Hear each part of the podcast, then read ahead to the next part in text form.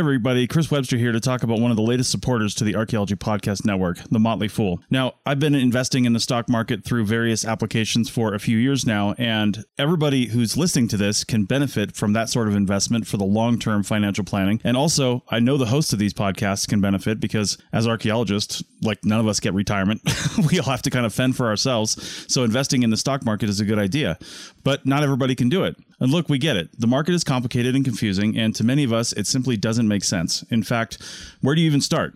Take all of the guesswork out of it with the Motley Fool Stock Advisor. The Motley Fool has been around for over 25 years and has been spot on in recommending some of the world's most important companies before they hit the big time. I'm talking about Amazon, Tesla, Netflix, Starbucks, all before they exploded in value. With their easy to use and super informative service, Stock Advisor, you could join the ranks before they potentially find the next big thing. After all, their average stock recommendation is up over 400% as of April 10th, 2023. And no need to be intimidated by financial jargon or market complexities. As the name suggests, these guys don't take themselves too seriously. Now, finances, that's a different story. Their friendly and relaxed approach has helped over 700,000 people move closer to financial independence, all while beating the market and having fun. New members can access Stock Advisor for only $89 for their first year, a full $110 off the full list price. Don't sit on the sidelines and think about what could have happened. Visit fool.com slash APN to start your investing journey today. That's $110 discount off of $199 per year list price. Membership will renew annually at the then current list price. So again, check the link in the show notes of this episode. You're listening to the Archaeology Podcast Network. Hello, out there in uh, archaeology podcast land. This is Dr. Alan Garfinkel. I'm the president and founder of the California Rock Art Foundation. And what we do is we identify, evaluate, manage, and conserve rock art both in Alta California and in Baja California. We conduct field trips, we have trainings, exercise, we do research, and in every way possible, we try to preserve, protect, and coordinate treasures of Alta and Baja California rock art, of which there are many and diverse. We also work closely with Native Americans and uh, partner with them to recognize and protect sacred sites. So for more info about the fabulous California Rock Art Foundation, you can go to carockart.org. Also, I'm I'm open to give me a call 805-312-2261. We would uh, welcome sponsorship or underwriting uh, helping us to defray the costs of our podcasts and also membership in California Rock Art Foundation and of course donations since we are a 501c3 nonprofit scientific and educational corporation. God bless everyone out there in podcast land.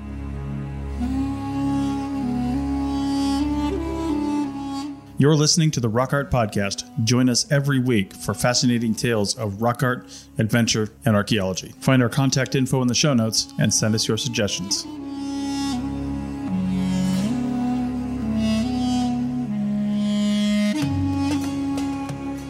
Hey, out there in Archaeology Podcast land. This is your host, Dr. Alan Garfinkel. And we have something a little different today. We're going to talk about the peopling of the Americas. Chris Webster and I will have a discussion about that. And we'll give you some of the, the latest thinking on the antiquity and character of the initial peopling of the Americas. And uh, it's not what you might think. We're having a bit of a revolution in our thinking. We're rewriting the history books.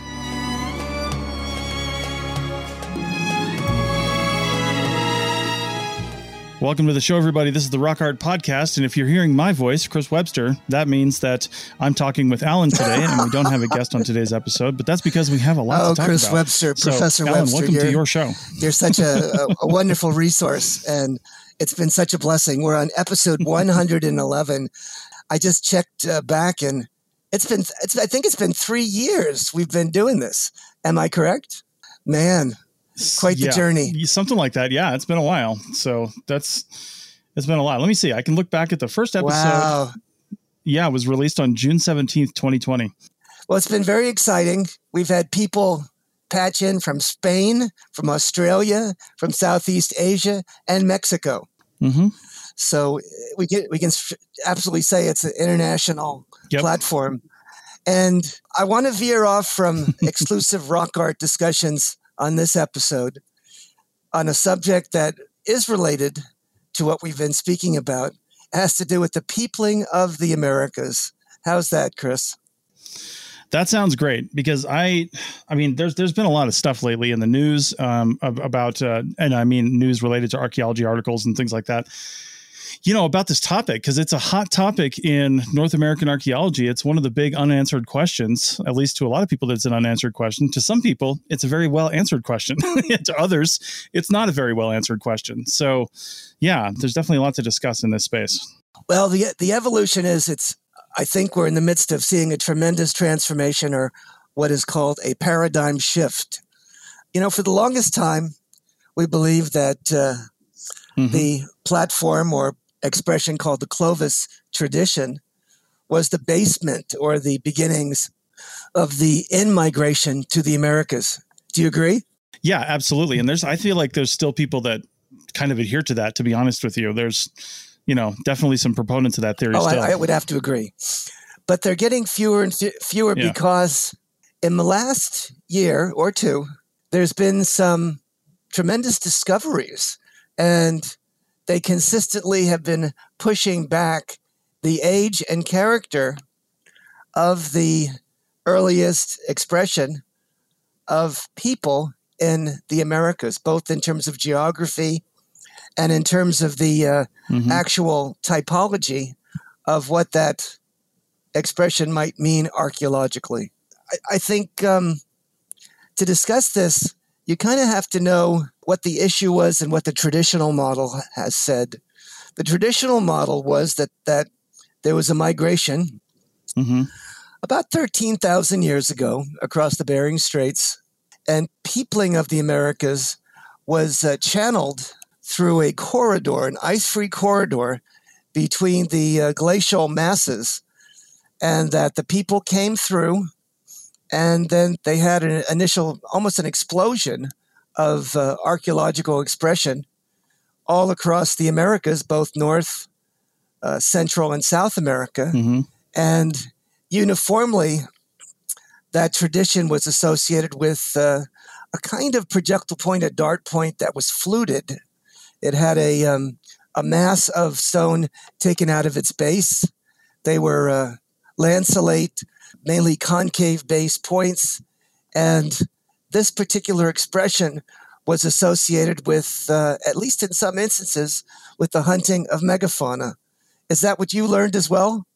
Mm-hmm. Yeah. Yeah, yeah, I believe so. That's about right. So, when you look at the projectile points called Clovis, they have an odd distribution in North America in that they are mainly concentrated in the area of the southeast in Texas and the American Southwest and on the plains. And as you go west, mm-hmm. the expression becomes less and less. So, in other words, if you're looking for Clovis points yeah. in the far west, in the Great Basin, up into the northwestern part, the Pacific Northwest, and in uh, California, along in the desert west in California, you can hardly find any of them. There's very few sites. They're all isolates. No, you can't. And, and you know, you see that in the literature. Yeah, we we actually found an isolated Clovis point in a two track in northern Nevada, northwestern Nevada. It was in a two track and cracked in half because somebody had driven over it. So I don't know if it had just been uncovered through time on that road, or if it had been you know dropped there by the hoof of a, a cow or something like that, or or what happened. But yeah, that's on on big surveys I've done across the state. That's the only one I've ever even heard of getting found, and it was. Um, just not a lot. The thing you find more of, which I think you're alluding to, that's pre Clovis, is Western stemmed. And we see a lot more of those out here, but still not that many when you start going back right. that far. So, a couple of things. There's a controversy as well in the far west mm-hmm. involving what they call concave base or basally thinned projectile points that have been called fluted points in the past. Yeah. And some of the archaeologists, I would say even growing evidence, seems to support that those particular points that are found in uh, some abundance, I would say, in certain areas, are derivative of Clovis. They are not mm-hmm. contemporaneous with Clovis, yet they are a, a, a, derivative expression whereby Clovis itself is supposed right. to be a, a projectile point tradition that in the main was soft hammer percussion or percussion flakes. They have these flakes that go across the face of the clovis. They're called outrepasse, or that just going across the entire face of mm-hmm. the of the uh, point. And this particular tradition of doing that, and also the way in which they were manufactured technologically, did not use the fine pressure flaking that you find in these other places that are available. Uh, you know, in the far west, there's a you know concentration of them in the Great Basin. There's some in the southern San Joaquin Valley. They're found. Uh, where else are they found? They're found in the Great Basin as well. So there's all of that. Mm-hmm. So this was, uh, you know, part and parcel of sort of a related controversy surrounding what's what is Clovis? What's the definition of Clovis, right. and what makes a Clovis projectile point, and how old was Clovis? Is it 13.5 to 12.8? Or is it up until the end of the Pleistocene? Right. How long did it endure, etc.? So most of the radiocarbon dates really show a very distinctive and short mm-hmm. chronology. Well, I think I figure I feel like it's good in this segment to point out too that you know we're obviously talking about Native Americans if somebody didn't get that point already, but I don't know of any Native American tribes um, that have traditions for their origin going back that says they migrated from Siberia. You know what I mean? All of their traditions say they basically started here. They sprung up in the in the in North America, South America, wherever the tribe is, and that they came here. So, and I think that's an important point that they don't have it in their oral traditions that they migrated. I'm going to bring that up a little bit later with an article I read just um, just a few days ago. That's going to come into play there, but that's interesting to me that there's nothing about that. And do you know if there's anybody, any tribes or organize or, or I guess traditions or even rock art for that matter from like the Inuit and you know up in Alaska in that area where they do have traditions of migration across or across the Bering Straits? No, I think you're right. I think that that particular scenario, that set of oral traditions, is certainly infrequent, if not absent completely. Mm-hmm. And that in itself is interesting. Now, one of the things we ought to talk about with that corridor, which is rather important, mm-hmm. is it wasn't really open until about, I would say, in the neighborhood of 14,000 years ago. So to move along that land bridge and to get into North America, you had to move through a, an ice free corridor, and that ice free corridor wasn't open until 14,000 years ago. Right. So, again, that supported the particular model of, of Clovis being the first people that came into the Americas. Made sense, right? It does make sense. And I got to say, to be honest, I hate to see what that corridor would have looked like because after being covered by ice and then now melting ice and just soggy tundra, you know, I mean, there's definitely like forests and things like that in northern Canada, but going down through the ice free corridor, I mean, I've been in that part of Canada, Calgary, Alberta. Yeah. It is flat. it would have been difficult to navigate being a soggy, probably full of tiny little lakes and ponds, you know, land. So that would have been tough. It would have been a, a journey. Yeah, no, absolutely. Yeah. They've done s- studies on the biogeography within that corridor. And mm. there was, you know, megafauna moving up into that corridor, sure. including, you know, bison, etc., and probably a lot of waterfowl. So that that does make some sense to yeah. follow the herds of game and to associate with that. I think with that we should uh, right.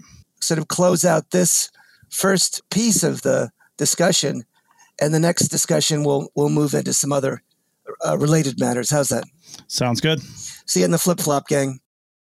Hey, archaeology podcast fans. Anyone that's heard me on a show has likely heard me mention coffee one or probably a thousand times. Coffee, however awesome it is, has some downsides and should be consumed in moderation. That's why we partnered with Laird Superfoods. They've got lots of stuff, but their coffee and coffee creamers have been engineered to taste better, provide functional benefits, and don't contain any refined sugars. So, are you ready to feel more energized, focused, and supported? Go to lairdsuperfood.com and add nourishing plant-based foods to fuel you from sunrise to sunset. Use our promo code ARCPODNETFEED at checkout and save 15% on your purchase today. You can also click the link in your show notes.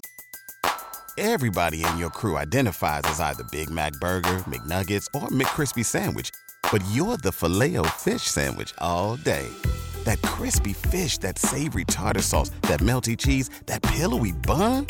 Yeah, you get it every time. And if you love the filet of fish, right now you can catch two of the classics you love for just $6. Limited time only. Price and participation may vary. Cannot be combined with any other offer. Single item at regular price. Ba da ba ba ba.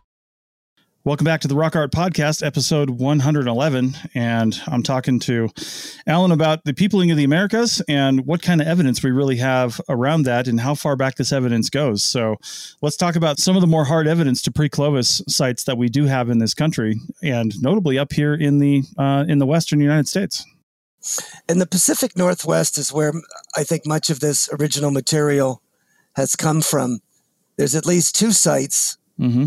that have very robust evidence, meaning what they have is is is sealed deposits that have you know incredibly good stratigraphy with many many many dates and uh, an associated assemblage that's different from Clovis. So in other words, what we found now is a stratum archaeological, you know, sort of a an assemblage of deeply buried or chronologically specific materials that I would say started about 14,000 years ago, but go back to maybe as Mhm. much as 20 or 21,000 years ago, and that are well dated. Now, when I say well dated, there's you know multiple multiple dates, all kinds of dates, radiocarbon dates, plus they're sealed deposits that are buried under Mazama ash or other volcanic ash that's been dated. Mm-hmm. And what they found is instead of finding Clovis points, there's an absence of Clovis points and a presence of what we're calling Western stemmed points. They look like the other points that are Right. called Western stemmed. And people had thought early on that the Western stemmed points were, in fact, the basal occupation in the Americas. But that particular perspective went by the by with the growing evidence for Clovis. But now we go full circle Mm-hmm. and we have, you know, lots of evidence now, mainly from the Pacific Northwest, but also from South America at Monte Verde, for seal deposit and these Western stem projectile points. We don't have much more. We don't have a full picture of what was going on. But first of all, what what's happening here is that the way in which the, the, the, the channel or the method of migration Mm-hmm. from the old world to the, to the new would no longer have been terrestrial. And that's Yeah. that's uh, you know quite a quite a transformation in thinking Yeah. because after because 14,000 years ago that corridor was blocked. So what we're talking about Right. is a maritime expression that came pre-Clovis and brought people to the Americas, which i- which is absolutely amazing. Yeah, and we always talk about Americas plural, right? Because we're Right. talking about North America, South America, Central America, all the Americas, right? Yeah, And that's the thing are. that always kind of gets me too is you know, we we talk about okay, so they, you know, we, we have solid evidence of people in the Pacific Northwest 14,000 years ago, right? That's and, and maybe even a little bit older, but solid evidence going back 14,000 years. But we also have very similar evidence going back a similar time frame down in South America, and it's like, okay, well, they didn't come down here and then walk 8,000 miles to get to South America in the span Exactly. of like, you know, a generation. so No, either they no. came here way earlier than we thought and migrated throughout the Americas and eventually made it down all the way through South America, or they came over in different ways at different times using different methods, right? Right.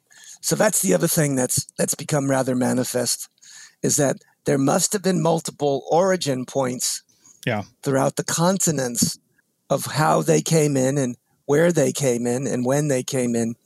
There also must Mhm. have been different traditions in terms of what they were uh, focused upon. In some areas, it appears, and there's been arguments tendered, that the Pacific Northwest may have been a very logical place to sort of enter North America, following some of the riverine corridors and other ways because there was a lot of lakes, a lot of lacustrine, and, and right. they're looking at a lot of the waterfowl.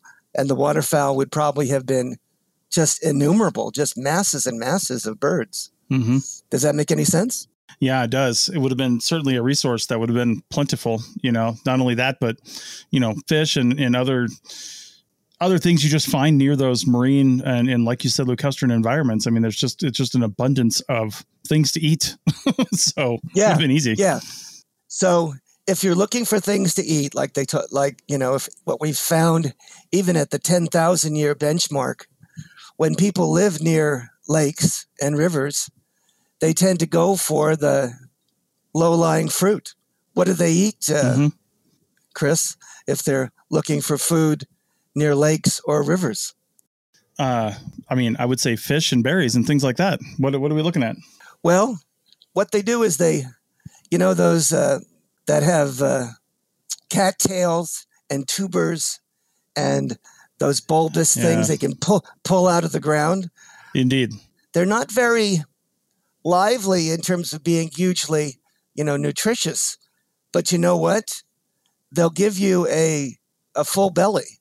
So when you pull them up, mm-hmm.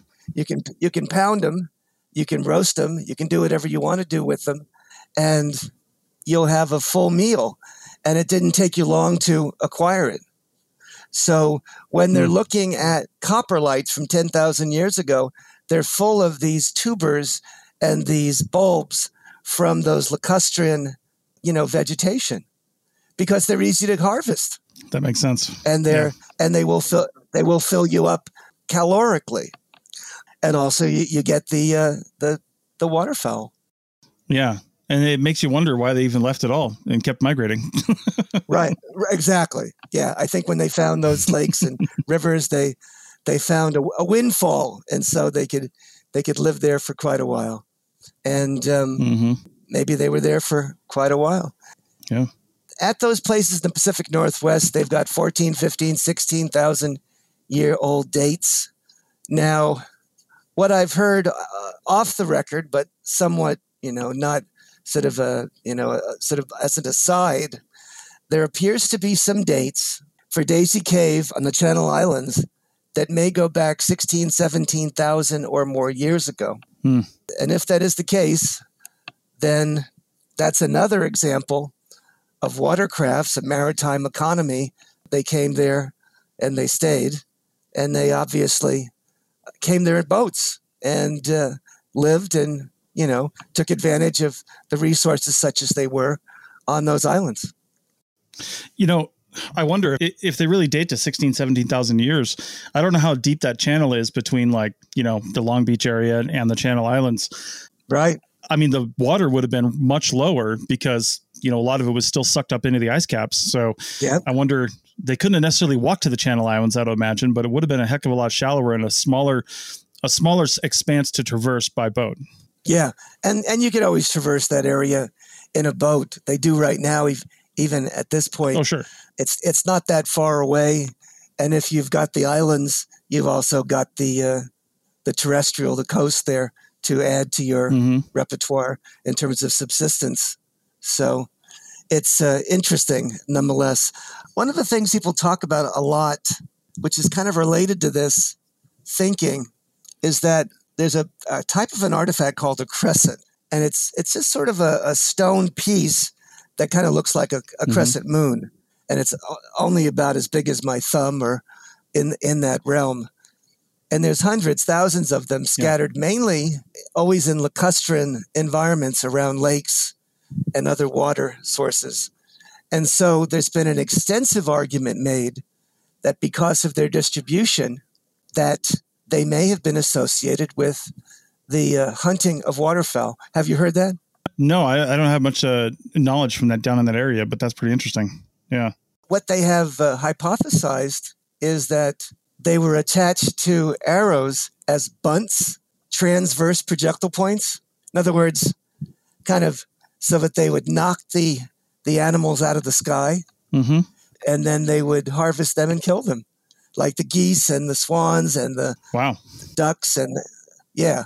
Also, during certain times of the year, the waterfowl would congregate and they would lose the ability to fly. And you could simply net them Hmm. in, in huge numbers and then uh, harvest them. Yeah, yeah. The, the, gre- the grebes uh, are one example of that. Those are those, you know, kind of funny little birds that sit on the lakes and are brown or black. And um, Yeah. that's what happens. Wow, that's cool. Um, so that's a whole other aspect of this exercise. The locations in the Pacific Northwest of where those sites are seem to be a channel along the Columbia River. And that would be a logical sort of inlet for these uh, Mhm. the in migration to occur. You know, it's interesting. I guess I could share this too. I hadn't thought about it now, but since I'm working in this area, etc., using obsidian hydration dating. Okay, we've talked about that often. It's the volcanic glass can be Right. used to date. You can take a thin section out of it, and it picks up water, and the thickness of that band is a an artifact, a, a measure, a calendar of its age. Hmm. In the Pacific Northwest and in California, they've done tremendous amounts of work on calibrating the ages of all the different obsidian sources. And they've done source specific temperature adjusted obsidian hydration dating. So they've gotten it more and more refined. Okay. hmm And when you look at the ages of the, the largest rimmed artifacts from the various quarries, they go back 16 and 17,000 years old. Wow. There aren't very many of them that go back that to that age, but there are those rims and they are that size. And we have found them both in the archaeological record Okay. up in Oregon and in California. So, if that measure was accurate, here's a testament to the antiquity of the occupation and the initial use of those areas. Does that make any sense? That does. And I think with that, we'll take our final break because I've definitely got some questions about that on the other side. Back in a minute. Welcome back to the Rock Art Podcast, episode 111. I'm Chris Webster, interviewing, well, not interviewing, discussing the peopling of the Americas with uh, Dr. Alan Garfinkel. And we're coming up to the end of the show here. So let's round out this discussion. And one of the things you were saying, just, you know, in the last segment there, when you were talking about the dates on the, the obsidian hydration on some of those things dating back, you know, 16, 17,000, but you said not very many. And I'm like, okay, but if we have like even one thing that is concrete evidence, that is indisputable, that is, yes, this is here. I mean, doesn't that an open and shut case? Like, what is it going to take all the naysayers to say, yes, things now here's the new date. This is it. This is we we definitely have evidence going back this far. You know, when can we when can we close the lid on that and say, yep, this is it, this is it? I, I, I think as we get growing evidence and as we get the various orders of evidence from different data sets and different sites, it's becoming a compelling and substantive story. And so it's Mhm. one that is, is it's difficult for us to rewrite history, but it's being rewritten as we speak because, you know, we've spent how many years telling the story one way and it, this totally turns the uh, the discussion on its head, both from its from its dating, its placement, the the fashion that it was that people came in, the everything about it is different. I would Mhm. say, don't you agree? I I do. I mean, it's it's different. It's it's yeah. I do, and Okay, go ahead. but please. that's that's the thing though it's like you know you use these tried and true dating methods. We're not using like wacky off the wall dating methods to date some of this older stuff right? We're using tried and true dating methods that have been used across the world and that people believe and trust when it comes to things like europe and you say oh this dates to 25000 years ago. And they're like Yeah. yep that seems legit. I buy it.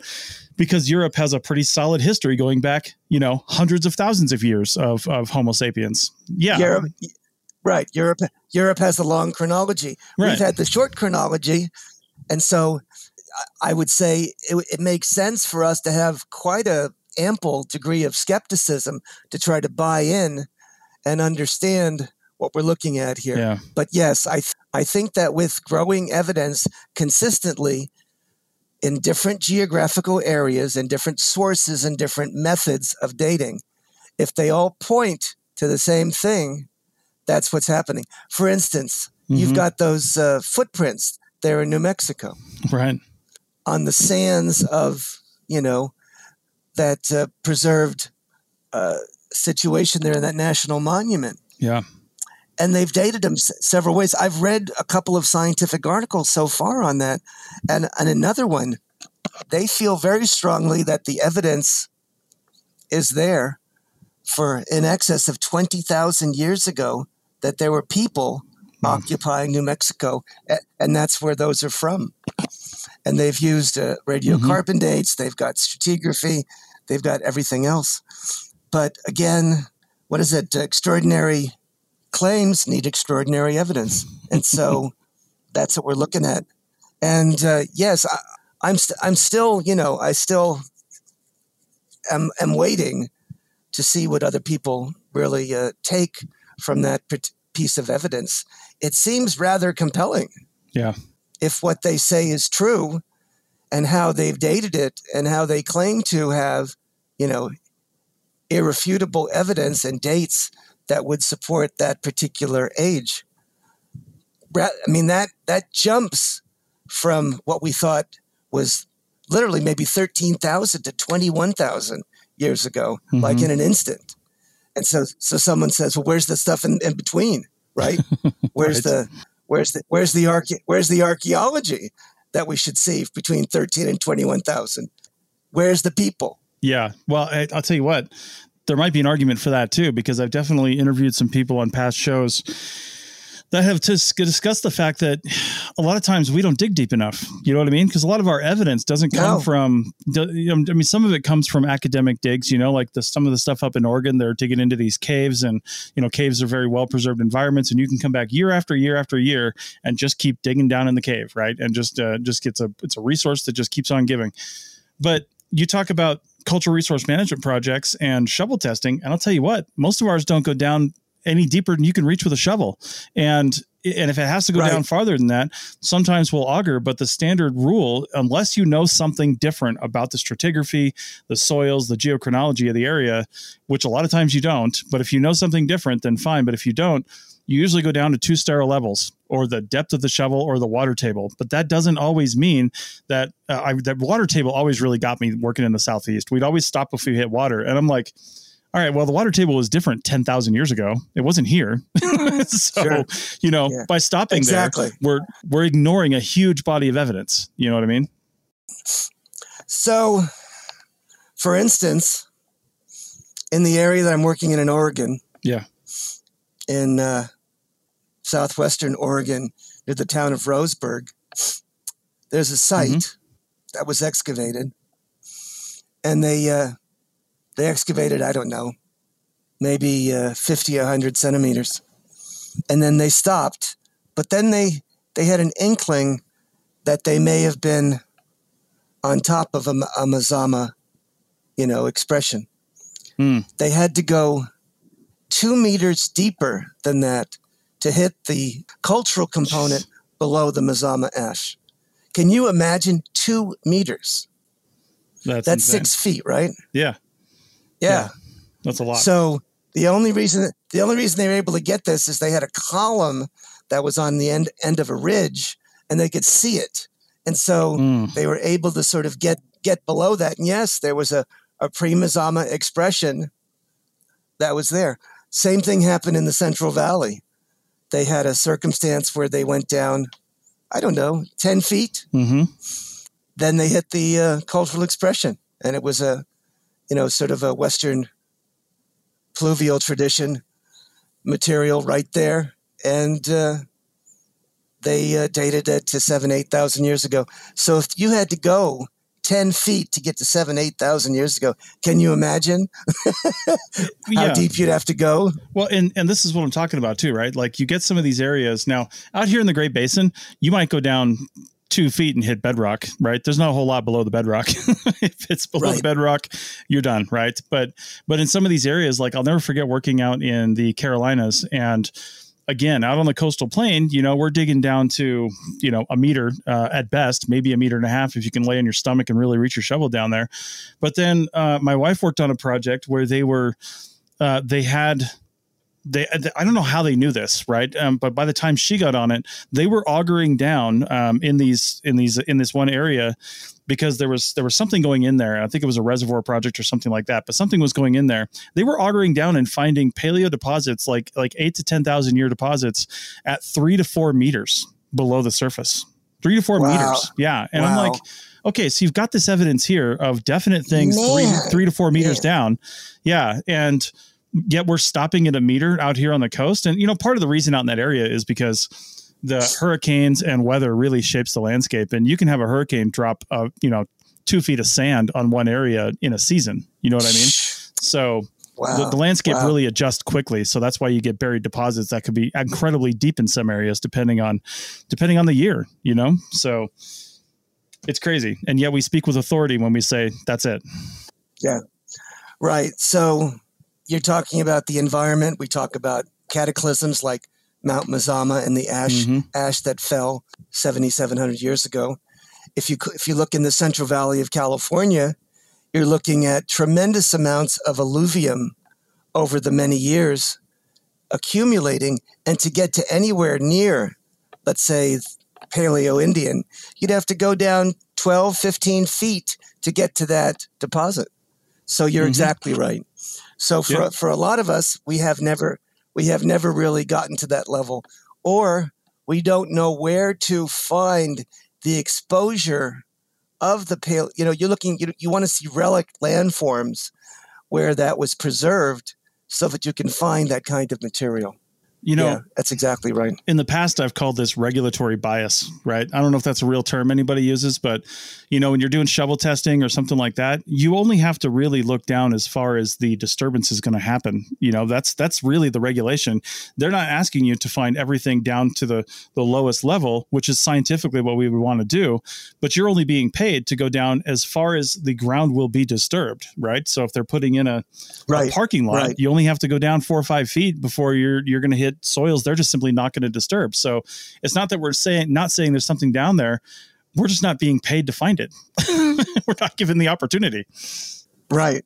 And it is regulatory bias. I like that. Yeah. Yeah, it's a good way of looking at it. So, so it's crazy. I guess the newest models have avo- have avoided regulatory bias, and now we're beginning to see a whole new set of expressions, both of a different archaeological tradition chronologically and typologically mm-hmm. that is pre Clovis and may go between, let's say, 14 and maybe even 21,000 years ago. Mm. Now, that 14 to, 14 to 21 matches the genetic evidence, the genetic evidence that they've been able to look at, the genetic sort of timeline that they've developed, looking right. at the at the peoples that they've examined the indigenous peoples and then examining their relationship and the time depth. So that's where they are. And I think that's a good place to stop. Uh, to stop. You could you could add your closing note, Doctor. I will add to that because there's one other thing besides the genetic evidence that starts giving that time depth, and that's the linguistic evidence. Right when they start looking at the sheer number of languages that Native Americans have just in North America alone, in order to gain that sort of variation, linguists can can take that back thousands and thousands of years in what we knew of language evolution to say, well, you know, it kind of it, it, would had to have gone back X number of years, and that time is getting pushed further and further back the more we study those languages and start realizing where the similarities and differences are. So, like you said, lots of evidence coming together, pointing to a, a deeper history than we ever assumed. I like it. All right. Well, that's it for today then. Yeah. It, yep, that's it.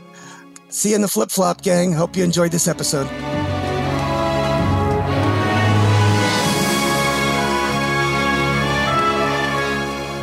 Thanks for listening to the Rock Art Podcast with Dr. Alan Garfinkel and Chris Webster. Find show notes and contact information at www.archpodnet.com forward slash rock art. Thanks for listening, and thanks for sharing this podcast with your family and friends.